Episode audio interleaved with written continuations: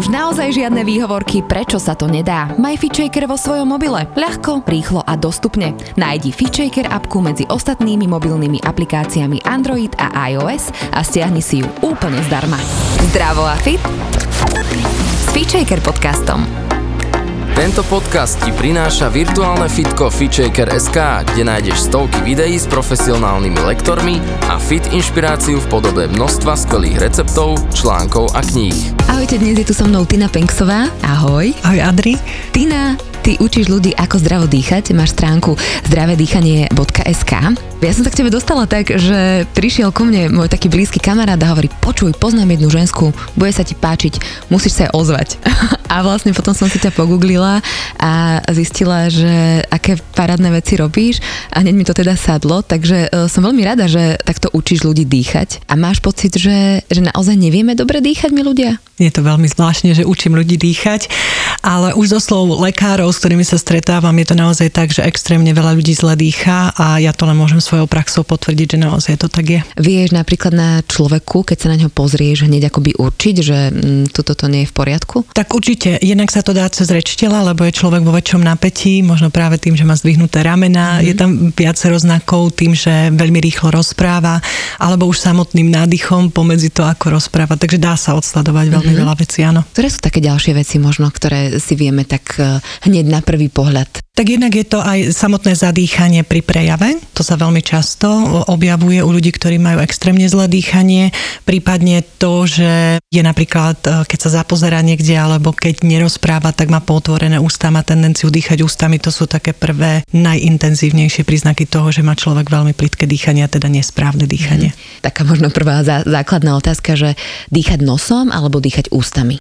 Dýchať nosom. Nos je mm-hmm. ten štartovací bod nášho dýchacieho systému, takže určite dýchať nosom.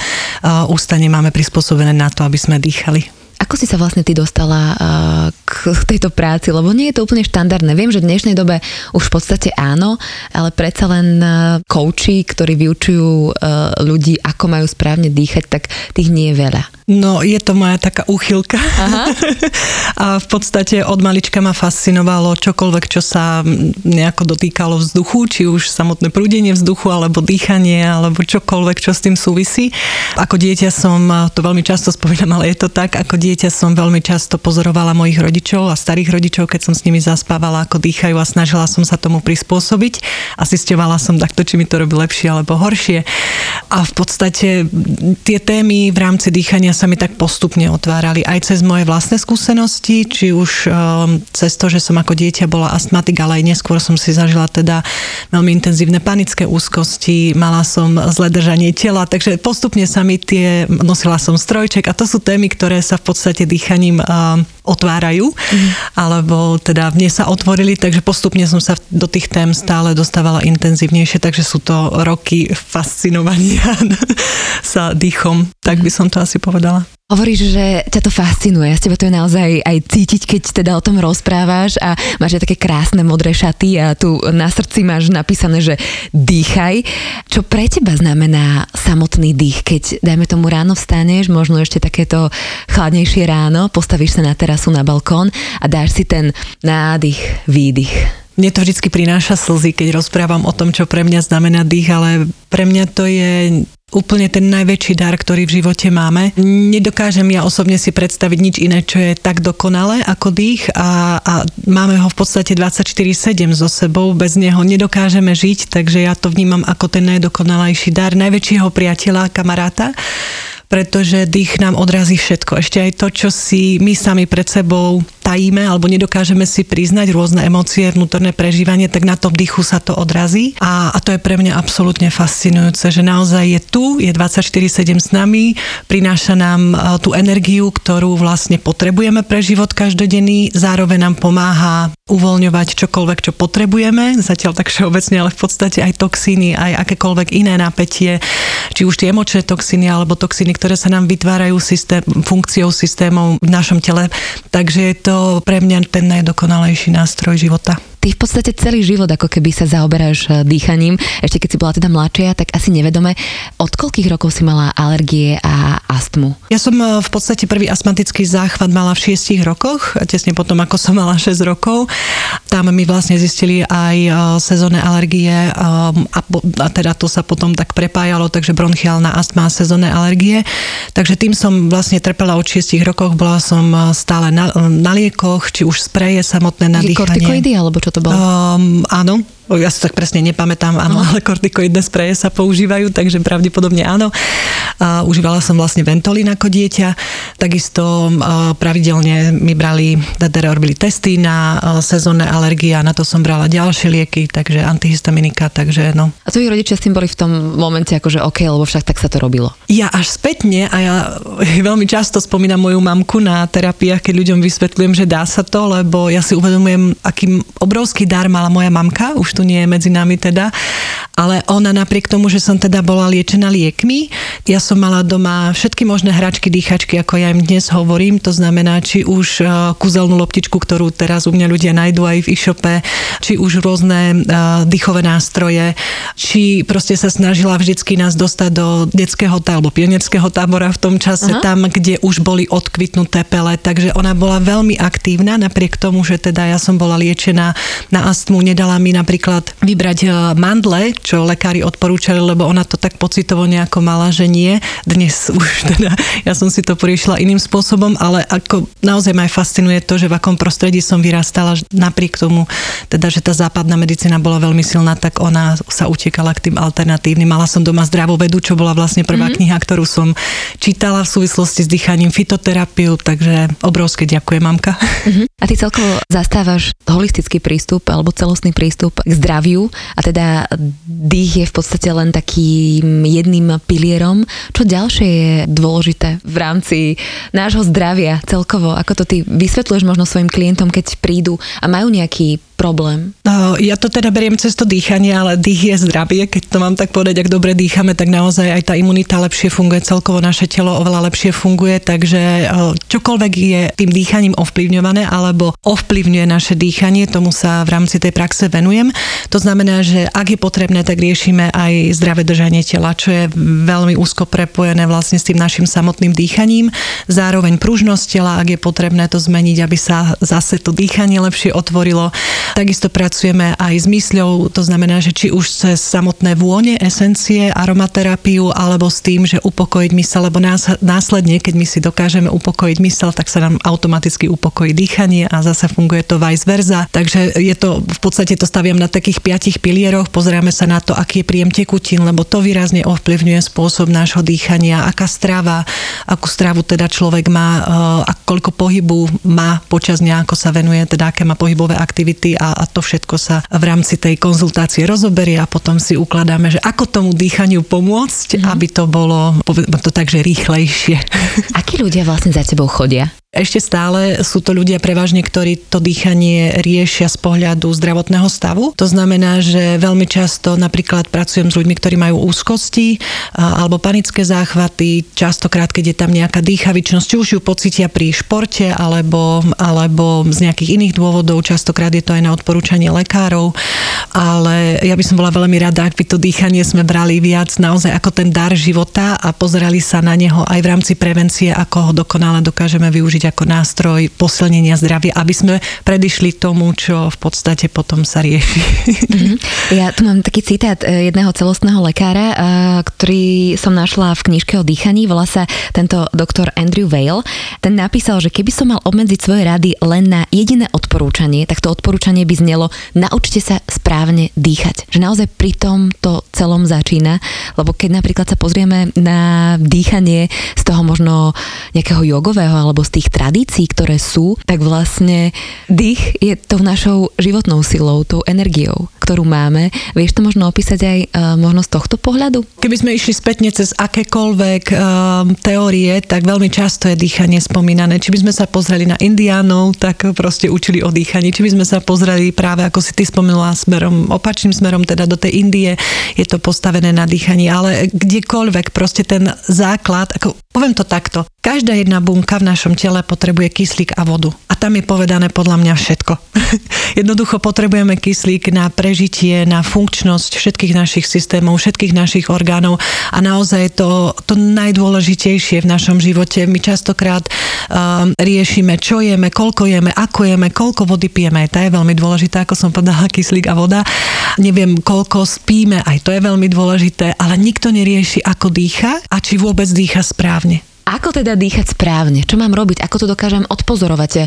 Viem, že ty máš na e, svojom webe aj taký test dýchania. Aké atribúty v podstate mi vedia dať odpoveď na túto moju otázku, že či dýcham správne? Tak, jednak sa nám to ozrkadluje na tom zdravotnom stave do veľkej miery, či už psychickom alebo fyzickom. Jednak, e, ak idem do kopca, do schodov, ak mám e, tendenciu sa zadýchať, tak to už je signál toho, že teda to moje dýchanie je zlé, nesprávne a nedostatočne využívam tú svoju kapacitu pľúc.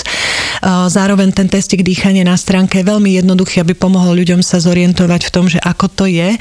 A veľmi často sú sklamaní z výsledkov, ale vysvetlíme prečo. Lebo v podstate také tie základné princípy dýchania alebo toho, či dýchame dobre, je napríklad počet dýchov za minútu, to je aj v tom teste dýchania. Ak máme príliš vysoké číslo, teda v teste mám uvedené 13 a viac dýchov za minútu, tak to už nám odzrkadluje, že to dýchanie je plitké. Keď si napríklad by sme podali, že Potrebujeme niekto... viac toho vzduchu nahnať. Mhm. O, áno, potre- vlastne pot- sme vo veľmi rýchlom dýchaní, to znamená, že ozrkadluje nám to aj to, že sme vo vysokom, vo veľkom strese napríklad. Hej? Mm-hmm. Lebo keď sme vo veľkom strese, je to prirodzená reakcia nášho tela, že ak je telo v ohrození života, ide automaticky do plitkého dýchania. Hej? To znamená, že ak ja podvedome sa cítim stále v ohrození života, tlačím na seba a tak ďalej, tak to telo neustále bude rýchlo dýchať. Mm-hmm. Hej? Takže počet dýchov napríklad za minútu. Potom ďalší um, taký ukazovateľ toho, či dobre dýcham, je pomer nádychu a výdychu. Ten výdych by mal byť ideálne, to mnohé výskumy na to poukazujú, mal by byť ideálne dlhší ako nádych v tom pokojnom stave, pretože vlastne tým výdychom my uvoľňujeme množstvo toxínov. My výdychom dokážeme odstrániť viac ako 70% toxínov z nášho tela. To znamená, že ten, tým výdychom jednak sa veľmi upokojujeme a jednak pomáhame telu, aby vlastne sa zbavilo prebytočných látok, či už oxidu uhličitého alebo teda iných látok. Takže veľmi často sa v dnešnej dobe deje, že je veľa dýchov za minútu a plus máme ten nádych výraznejší ako výdych. To je ďalší signál, ktorý vlastne poukazuje na to, že neustále je telo v strese, lebo je v hyperventilácii a potrebuje veľmi veľa energie na to, aby to ustálo. Hej? Zase bojuje neustále s mhm. niečím. No a to, to tretie, čo v podstate aj v tom teste dýchanie, je schopnosť zadržať dých po výdychu pretože to nám ukazuje zase na to, akú máme vitalitu pľúc. Teda my máme nejakú kapacitu pľúc, každý inú, ale ako sme schopní využívať tú kapacitu pľúc. Takže zase hej, je, to, je, to, je to číslo, ktoré nás dokáže nám to zvedomiť, ako teda dýchame. Tam sa odporúča, aby u zdravého dospelého človeka tá zádrž po výdychu, prirodzene sa nadýchnem, výdychnem a zadržím dých, aby tá zádrž po výdychu bola niekde aspoň na úrovni 40 až 50 sekúnd. Dnes sa to hýbe väčšinou do tých 20 sekúnd. Veľmi mm-hmm. často okolo 10 sekúnd. Ja som si tiež robila ten test a potvrdilo sa mi vlastne to, čo mi povedal už kedysi môj taký e, tiež celostný e, doktor.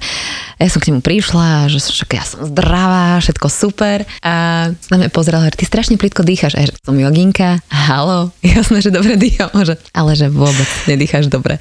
Takže možno, že niekedy máme také predstavy o sebe, že to je fajn a vlastne nie je. A práve to hovorím, že veľmi často ľudia sú prekvapení z toho testu, lebo test je nastavený tak, poviem to tak, že motivačne. Nie, nie je cieľom ľudí vystrašiť, ale je motivačne k tomu, aby naozaj začali so sebou niečo pracovať. A ak je jeden z týchto výsledkov vo veľmi zlom stave, tak automaticky ich to hádže do peťky. To znamená, ak je 13 a viac dýchov, ak je nádych výraznejší ako výdych, alebo zádrž dýchu je príliš nízka, tak ich to hádže do toho najhoršieho výsledku.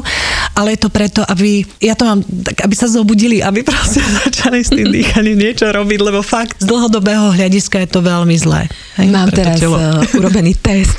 Oh, som sa zadýchala, lebo si poviem, že preboha, mám plítke dýchanie. Čo idem robiť? Musím zmeniť celý svoj život. Vrátim sa k tomu, že, že v podstate, čo si povedal, že ty sa venuješ joge. Áno, častokrát my máme tendenciu v dnešnej dobe, máme tých informácií veľmi veľa. Naozaj je dostupných na YouTube, kde kade je množstvo techník, ktoré si vieme praktizovať doma. A ja veľmi často hovorím, že to je fajn. Všetky tie techniky sú super, ktoré sú naozaj aj jogové techniky, alebo Wim Hof, čokoľvek iné nám príde do cesty, je to výborné.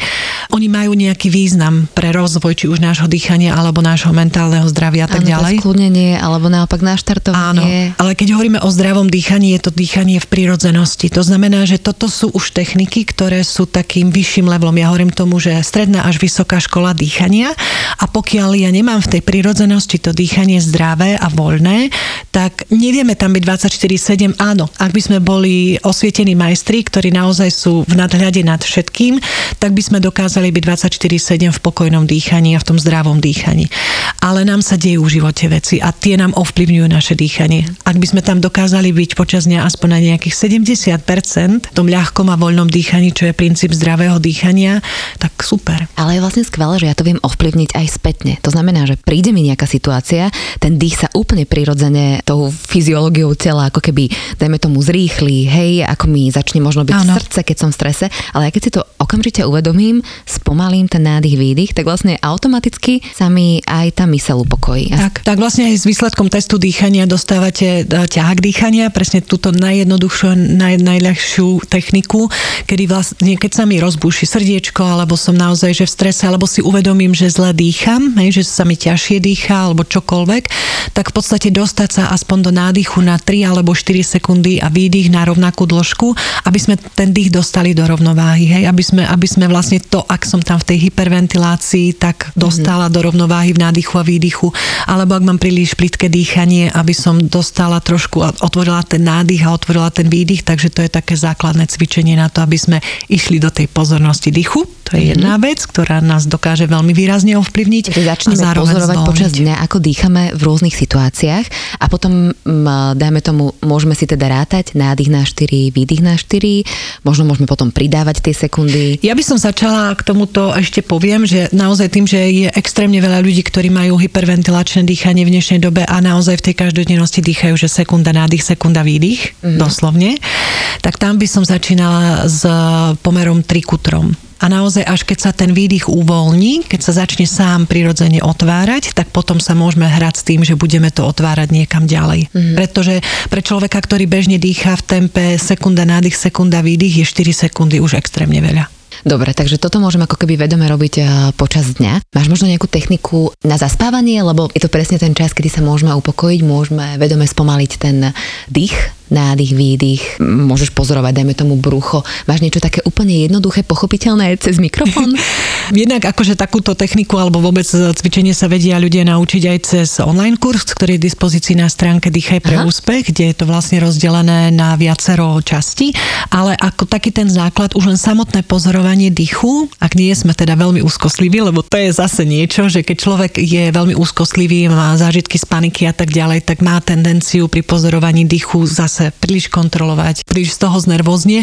Takže skôr v takýchto, ja poviem inú techniku, lebo áno, aj to pozorovanie dýchu, ktoré sme si teraz povedali, aby som dokončila, že idem do pozornosti dýchu, dostávam nádych a výdych do, do rovnováhy, je to, čo nás dokáže upokojiť. Už len samotné pozorovanie dýchu nám dokáže upokojiť mysel, tým pádom nám uvoľní napätie v tele, pretože tá mysel prestane vysielať signál toho, že je niečo zlé a tým pádom Keďže sa uvoľnia svaly a tkaniva, tak aj svaly a tkaniva dýchacieho systému a teda to dýchanie sa upokojí. Takže už samotné pozorovanie dýchu nám dokáže zmeniť spôsob, akým dýchame. Zároveň to, že si ten nádych a výdych prinesiem do rovnováhy, tak ako sme povedali pred chvíľou, tak aj to je ďalšia vec, ktorá nám pomôže znova reštartnúť tú homeostázu, teda vnútornú rovnováhu, systém vnútorných systémov a pomôže priniesť ten pokoj, utíšiť tú mysel.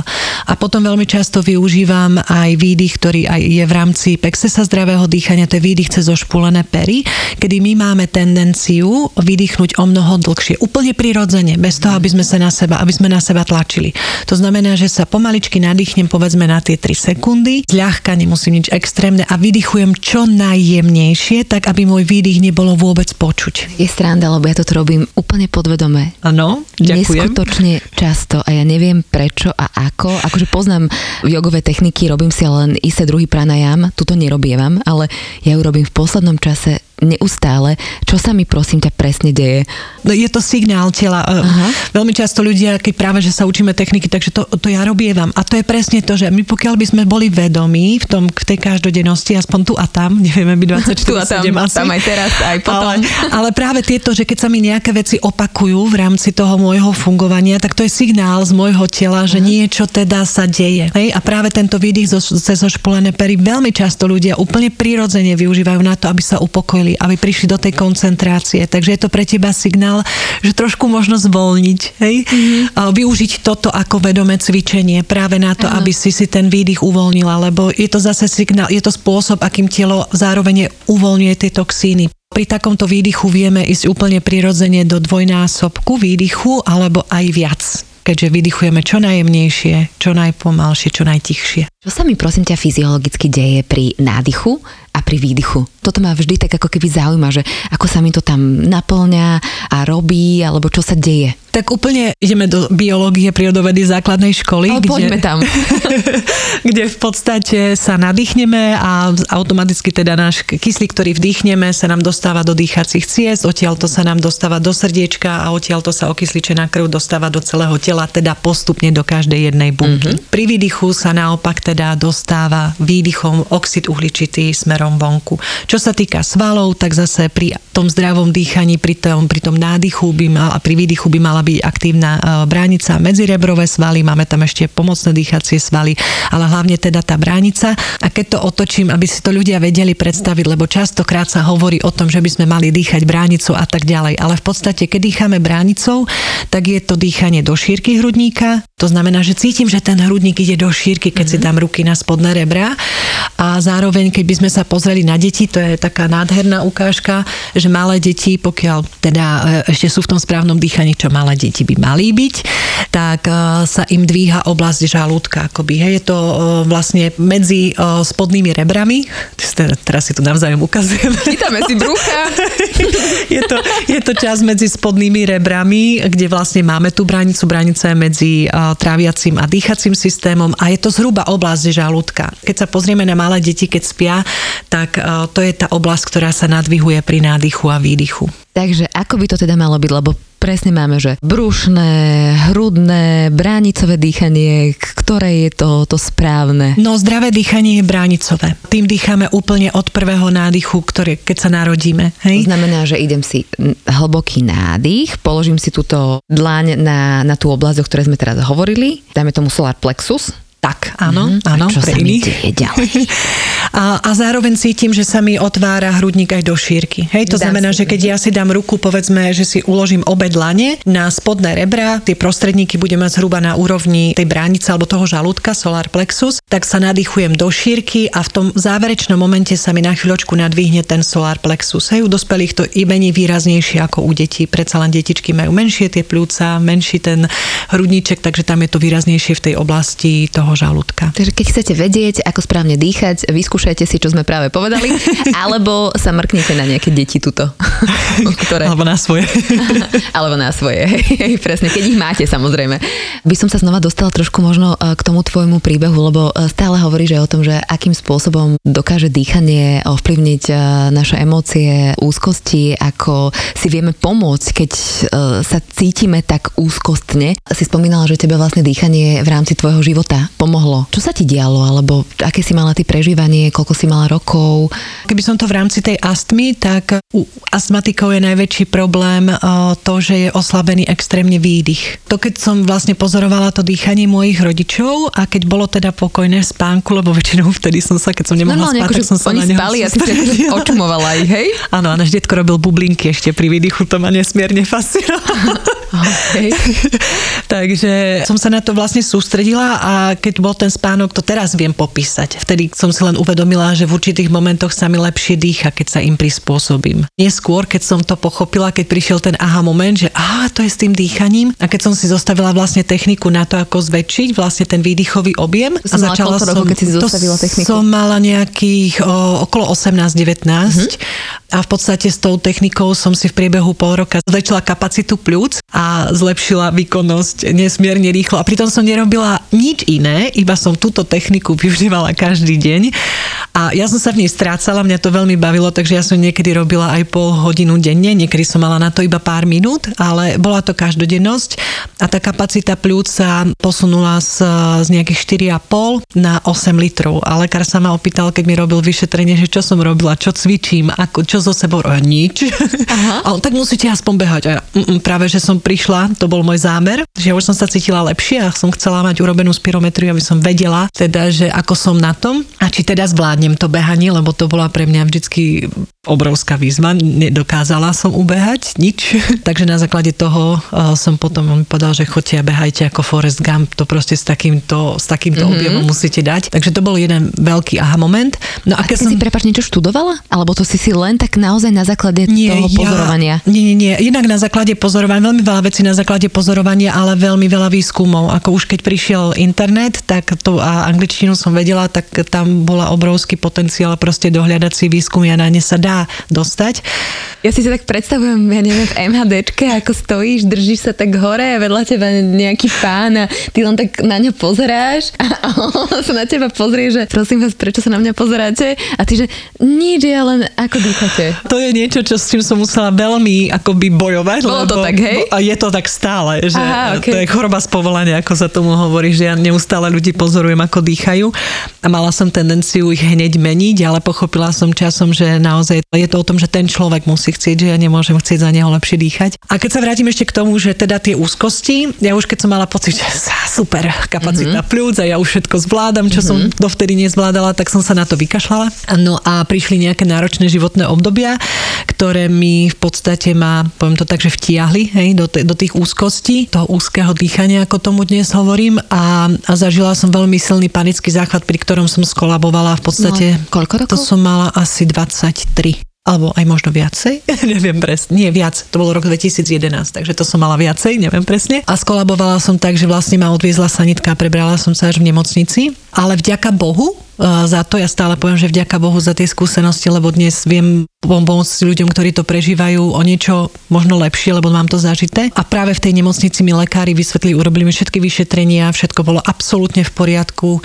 A keď som sa teda opýtala, že čo sa stalo, tak mi vysvetlili, čo je vlastne panická úzkosť, ako to vzniká, čo sa v tele udialo a že vlastne tam princíp hyperventilácie, čo pre mňa bol návod na použitie na to, aby som mm-hmm. vytvorila ďalšiu techniku a hrala sa s inými technikami. A k tým úzkostiam uh, poviem, že úzkosť sa dá naozaj veľmi dobre zvládať, aj tá panika, keď vieme vedome pracovať s dýchom, keď si to dokážeme natrenovať, naozaj sa to dá veľmi dobre zvládnuť. Či sa dá, veľmi často dostávam otázky a to už nikdy nebude mať. Nedokážem na toto odpovedať. E, z vlastnej skúsenosti poviem, že ono sa to môže znova stať, pretože panika nám vzniká vždy v nejakých skúsenostiach, ktoré nevieme ovládať, ktoré mm. nemáme ešte zažité a je to len výsledok častokrát toho, že príliš dlho na seba príliš tlačíme, ale je super vedieť techniku, ktorá ma z toho dostane veľmi rýchlo. Ja som zažila po rokoch skúsenosti, keď zomrela moja mamka, lebo to bolo veľmi náročné obdobie, keď bola chorá a keď sa vlastne všetko akoby... Zrútilo? No nie, práve, že to bolo už potom, keď zomrela a vlastne prišla taká úľava, lebo ten pol rok bol veľmi intenzívny a aj teda dlhší ako pol rok, ale ten posledný pol rok taký najintenzívnejší, veľa strachov a veľa vecí sa riešilo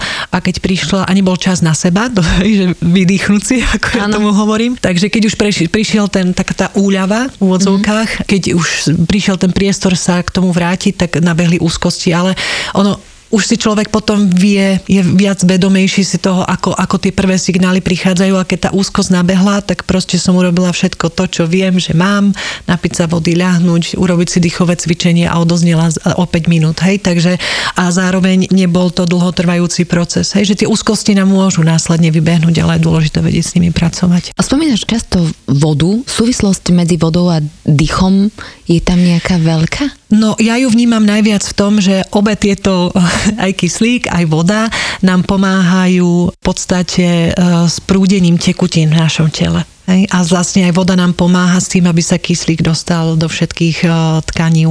Zároveň voda nám pomáha rovnako ako kyslík čistiť bunky nášho tela. Hej? Teda ten, v, pohľade, z pohľadu dýchania ten výdych, ale voda nám pomáha odplavovať toxiny z tela, takže veľmi silné prepojenie v rámci toho nášho každodenného života. Hovoríme presne o tej každodennosti, že ako teda zakomponovať to zdravé dýchanie do toho nášho úplne bežného života, že, že naozaj, ja neviem, ráno vstať, dať si nejaké dýchové cvičenie, alebo len sa spojiť so svojím dýchom, alebo ako to naozaj brať ako súčasť nášho bežného života, koľko času tomu musím venovať? V rámci toho, že čo mám robiť, je to veľmi individuálne, tak ako každý z nás jedinečný, tak aj to dýchanie je jedinečné u mhm. každého z nás a zároveň aj tie rôzne okolnosti života nám ho neustále menia, takže vždy iná technika môže zakliknúť, keď to vám tak povedať. A ja aj mojich klientov sa snažím viesť k tomu, aby v prvom rade si zvedomili reč dýchu a podľa toho si vedeli potom aj tie techniky prispôsobovať. Zároveň už len to, ako sme spomenuli pred časom, že idem do pozornosti, dýchu ma dokáže upokojiť. Ja odporúčam aspoň ráno, na obed a večer. Aspoň? Alebo aspoň ráno a večer, keď už, lebo z začiatku je to pre nás veľmi náročné. Na chvíľku sa stíšiť, možno naozaj si urobiť 5 až 10 tých výdychov cez ošpulené pery. To úplne stačí, lebo v reštarte dýchania je o mnoho dôležitejšie pracovať s tým dýchom častejšie, aj keď menej cvikov, ako to, že si teraz sadnem na hodinu raz do týždňa a budem s tým dýchaním pracovať. My potrebujeme si uvedomiť to, že ak ja nesprávne dýcham, je to nejaký zlozvyk, mm. ktorý mohol nastať či už nejakou prežitou traumou alebo nejakými chorobami dýchacích ciest, ako je mnoho tých príčin, ktoré, ktoré nám dokážu zmeniť ten spôsob dýchania. Ale keď sa rozhodnem reštartovať svoje dýchanie, tak ad jedna, začať tým, čo je pre mňa, čo bolo pre mňa niekedy najprirodzenejšie, to znamená naučiť sa to bránicové dýchanie a dávať tomu telu tie impulzy čo najčastejšie. Meniť ten zlozvyk za dobrozvyk a to dokážeme jedine tak, že tomu telu to budeme pripomínať v kratších intervaloch, ale čo najčastejšie. Takže preto hovorím, že aspoň ráno, obed, večer urobiť si týchto 10 výdychov cez ošpulené pery. To vám nebude trvať, nech máte akékoľvek plitké dýchanie viac ako 2-3 minúty, alebo ak máte prehlbenejšie, tak to bude viac, možno 5 minút, ale to 5 minútové cvičenie. Krát 3 je 15 minút denne pre seba. Čo sa nám možno deje s dýchom? Keď sa chvíľočku sadneme, môžeme to nazvať meditácia, aj s dýchom. No, tam sa mení sa. nastavenie ano. mysle, tam sa mení všetko, tak predpokladám, že asi je ten dých. Tak ako som pred chvíľkou vlastne povedala, že my keď e, upokojíme tok myšlienok v hlave, keď upokojíme tú svoju mysel prostredníctvom meditácie, možno si pustím nejakú príjemnú hudbu, možno niekto sa bude vlniť e, v tanci nejakom ladnom, a, alebo si pozriem nejaký príjemný film, to, čokoľvek, čo vo mne vyvolá pokoj, alebo také upokojenie sa, spokojnosť, tak to všetko v podstate mi zmení to dýchanie na ľahké prirodzene teda sa upokojí tá mysel alebo stíši trošičku, zároveň teda sa uvoľní napätie v našom tele, to fyzické napätie, z toho mentálneho teda na to fyzické napätie a tým pádom aj svaly dýchacieho systému a to dýchanie sa otvorí a sa zvolní. Naopak, zase keď to otočíme vice versa, hovorím, že tak ako rýchlo rozmýšľaš, ako rýchlo žiješ, tak rýchlo dýchaš, lebo je to doslovne. To znamená, že ak my sme neustále v nejakom rýchlom tempe, tlačíme na seba v rámci výkonov, máme potrebu mať všetko pod kontrolou a všetkých pod kontrolou, čo je tiež veľmi častá choroba dnešnej doby, tak v podstate seba držíme neustále v tom plitkom dýchaní a keď budem počúvať, keď sa vrátim k tomu, keď napríklad som v nejakom prostredí, kde ma nejaký zvuk ruší, lebo niekomu bude metal robiť dobre, hej? ale Jasne. pre niekoho to môže byť niečo, čo, v čom sa necíti komfortne, alebo bude niekde, kde je veľa kriku a to je niečo pre neho nekomfortné, tak automaticky ide do plitkého dýchania. Že ten dých mi v podstate... Odráža. Áno. Všetko. Mm-hmm. Všetko, čo sa deje okolo mňa a čo sa deje vo mne. Ale to je v podstate nielen dých, ale telo mi odráža. Že my sa znova potrebujeme napojiť na to naše telo, aby sme ho počúvali. Že to telo nám vlastne povie všetko. Tak a to je uka- zase, čo, kde každý budeme mať uh, iné vnímanie, lebo niekto to bude vnímať cez tú mysel, niekto to bude vnímať cez to fyzické telo. Aj, aj to fyzické telo je ovplyvnené dýchom, lebo pokiaľ ja plitko dýcham, tak sú nedostatočne dokysli rozcvičené svaly a tkanivá, tým pádom sú v napätí. Takže to je to, že kde som ja, kde dokážem seba vedomejšie vnímať, každý cez niečo iné. Čo dých a seba vedomie? to je téma, ktorá, na, pri ktorej ľudia veľmi často na mňa pozerajú, že to nie. A potom, keď si to zažijú, tak veľmi často, že sa dá. Z pohľadu psychosomatiky sú pľúca orgánom odvahy. Seba dôvery, seba úcty. To znamená, že aj toho sebavedomia. Keď ja som na tej vlne ľahkého dýchu, ako tomu ja hovorím, tak sa ma tie veci iné až tak nedotýkajú. Naozaj dokážem sa viac udržať v tom seba a v tom teda aj v tom sebavedomí. Keď sa pozrieme na ľudí, ktorí, ktorí majú dobre to dýchanie nastavené, či už by sme to rozobrali teraz z pohľadu svalov alebo akokoľvek, tak v podstate uh, sú to ľudia, ktorí sú spriamení. Oni sa nehrbia, lebo ak keby sa hrbili, tak zle dýchajú. Vyvolá ten pocit. Hrudník. Áno, a zase upraviť tie ostatné procesy v tele. Áno, áno, hej, že ono to je vždycky vice versa. To znamená, že človek, ktorý dobre dýcha a má dostatočne posilnené aj tie samotné pľúca, sa nikdy hrbiť nebude. Tým pádom ani navonok nepôsobí ako človek, ktorý je teda uzavretý, uzavretý vystrašený mm-hmm. a mhm. tak ďalej. Hej človek, ktorý to má takto v živote, keď sa pozrieme z pohľadu psyche alebo z pohľadu toho, že naozaj má tam zlé držanie tela, lebo napríklad zle dýcha alebo nedostatočne posilnené chrbtové svaly a tak ďalej, tak ten človek sa bude hrbiť a bude tým pádom nesprávne dýchať. Neexistuje, aby človek, ktorý je zhrbený, dýchal dobre, lebo nemá šancu využiť dostatočne ani bránicu, ani kapacitu pľúc, ani tie pomocné dýchové svaly, ktoré máme. Takže v podstate to držanie tela je e, naozaj zásadné aj pre e, Samotné náš dých, čo ďalšie môže v podstate ovplyvniť. Všetko. To znamená, že ja cvičím, spevním si, e, dajme tomu chrbtové svaly, automaticky mám lepšie držanie tela a lepšie držanie tela mi automaticky zlepšuje dých. Pomôže v tom dýchaní. Automaticky dých mi zlepšuje všetko. Je to to, že naozaj, keď ja posilním ten chrbát, tak ma otvorí, alebo ja sa otvorím, hej, a tým pádom je ten priestor, že naozaj tie pľúca môžu lepšie využívať tú svoju kapacitu. Zároveň ale uh, je fajn sa pozrieť na to, či tam nie je narušený ten správny dýchový vzorec, hej, či naozaj to telo je schopné tú bránicu využívať, lebo to ešte, že sa vystriem, neznamená, že budeme hneď dýchať správne, hej. Mm-hmm. Je tam lepšie využitie kapacity plúc, to určite. Čo ešte ovplyvňuje? Príjem vody, lebo naše pľúca potrebujú e, samotnú vodu preto, aby dobre fungovali. My denne spotrebujeme zhruba 1 liter vody len na samotné dýchanie. To znamená, že my ak... Ja teraz... Pohľad je veľa Ale ten pohľad musel byť akože drsný. Áno, aby ste mali trošku predstavu, tak skoro mi vypadli moje očné bulvy. Takže áno, a to je veľmi častý, tak to, s týmto sa často stretávam, lebo neuvedomujeme si to, ale naozaj my pokiaľ nesprávne dýchame, príjeme málo tekutín, tak aj to dýchanie je ťažšie. A veľmi výrazne to napríklad práve astmatici a alergici dokážu pocítiť. To bola jedna z prvých informácií, ktorá mi v rámci tých mojich toho štúdia, tých zahraničných výskumov cinkla do očí, že je veľmi dôležité vlastne piť preto, aby, aby naše pľúca nezadržiavali také množstvo prachových častíc. Zároveň tých peľových, hej, pokiaľ hovoríme o alergii, tak to môžu byť prach, peľ, čokoľvek, ale vlastne tým, že máme dostatočný príjem tekutín a pľúca sú dostatočne zavlažované, tak sa dokážu tohto zbaviť o mnoho jednoduchšie. Hej. Vieš, čo sme mi ešte nepovedali? Že ty si sa dokázala zbaviť tých alergií a tohto všetkého, aj tej astmy. No. To je, ale to je, že ty si to naozaj vlastne dýchovými cvičeniami dokázala zmeniť preto ja za to ďakujem, že, že som mala túto možnosť sa to k tomu takto dostať a nemôžem ja povedať, lebo lekári by neboli veľmi nadšení. Je niekoľko druhov astmy a mnohé sa dajú dýchaním len zlepšiť, hej, aby ten človek mal väčšiu možnosť ten svoj život ľahšie udýchať, keď to takto poviem.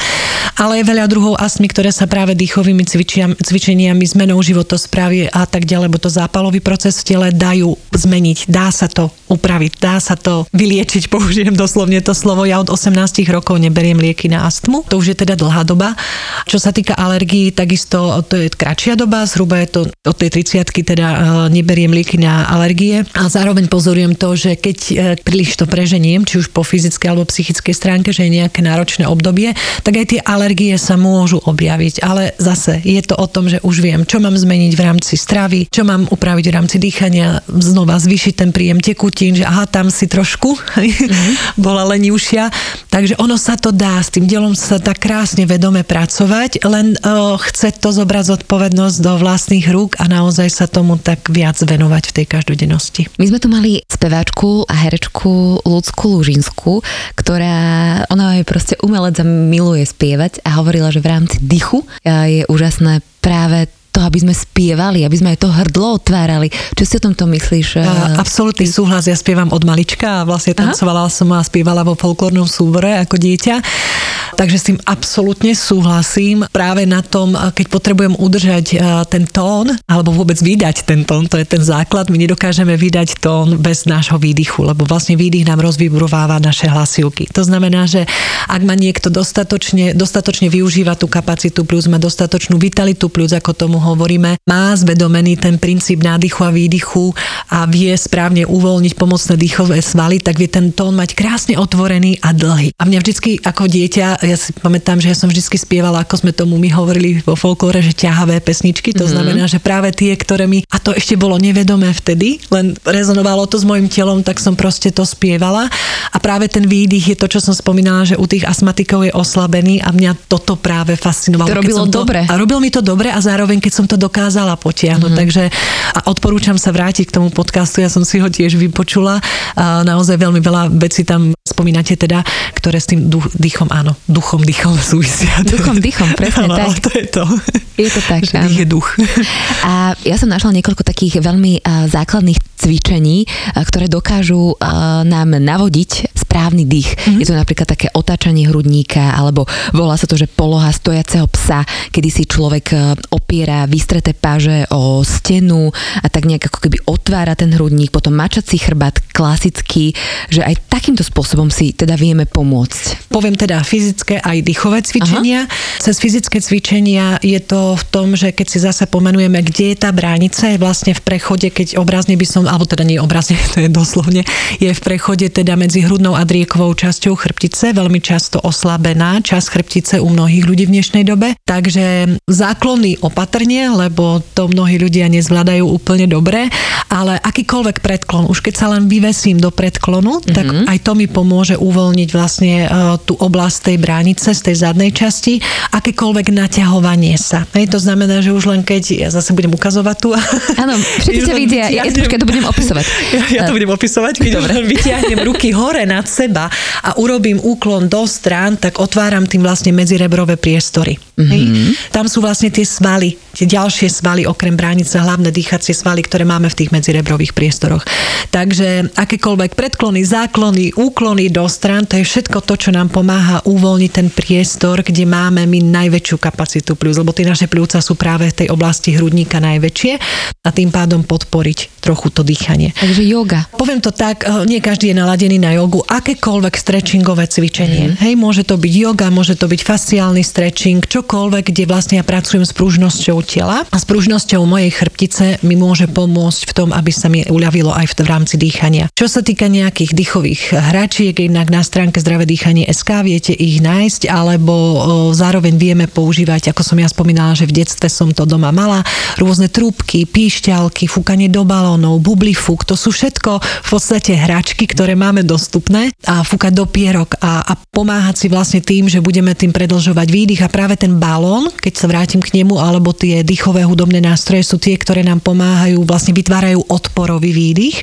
a odporový výdych je ten, ktorý je veľmi potrebný na reštart tej bránice, hej, aby sa tam tie svaly, medzirebrové svaly a bránica výraznejšie aktivovala. Tu sa už postupne dostávame vlastne k dýchaniu detí a to sme si ale povedali, že nahráme špeciálny podcast, lebo si to zaslúži špeciálny čas, aby sme tomu teda venovali. Takže na to sa môžete tešiť, my sa teda na to už tešíme, ale ešte predtým a by som sa ťa chcela spýtať, koronové obdobie, už to našťastie pomaličky tak ustáva, ale predsa len veľmi veľa ľudí sa po korone stiažuje, že majú tú dýchavičnosť, tie plúca sa im, alebo tá celá dýchacia oblasť sa im ťažko regeneruje. Ako tomu možno pomôcť? Čím tomu presne pomôcť? No jednak tými odporovými výdychmi ale, e, a zároveň teda tým reštartom toho správneho dýchového vzorca, či už za pomoci fyzioterapeuta, mňa alebo ľudí, ktorí sa tomu mm. aktívne venujú.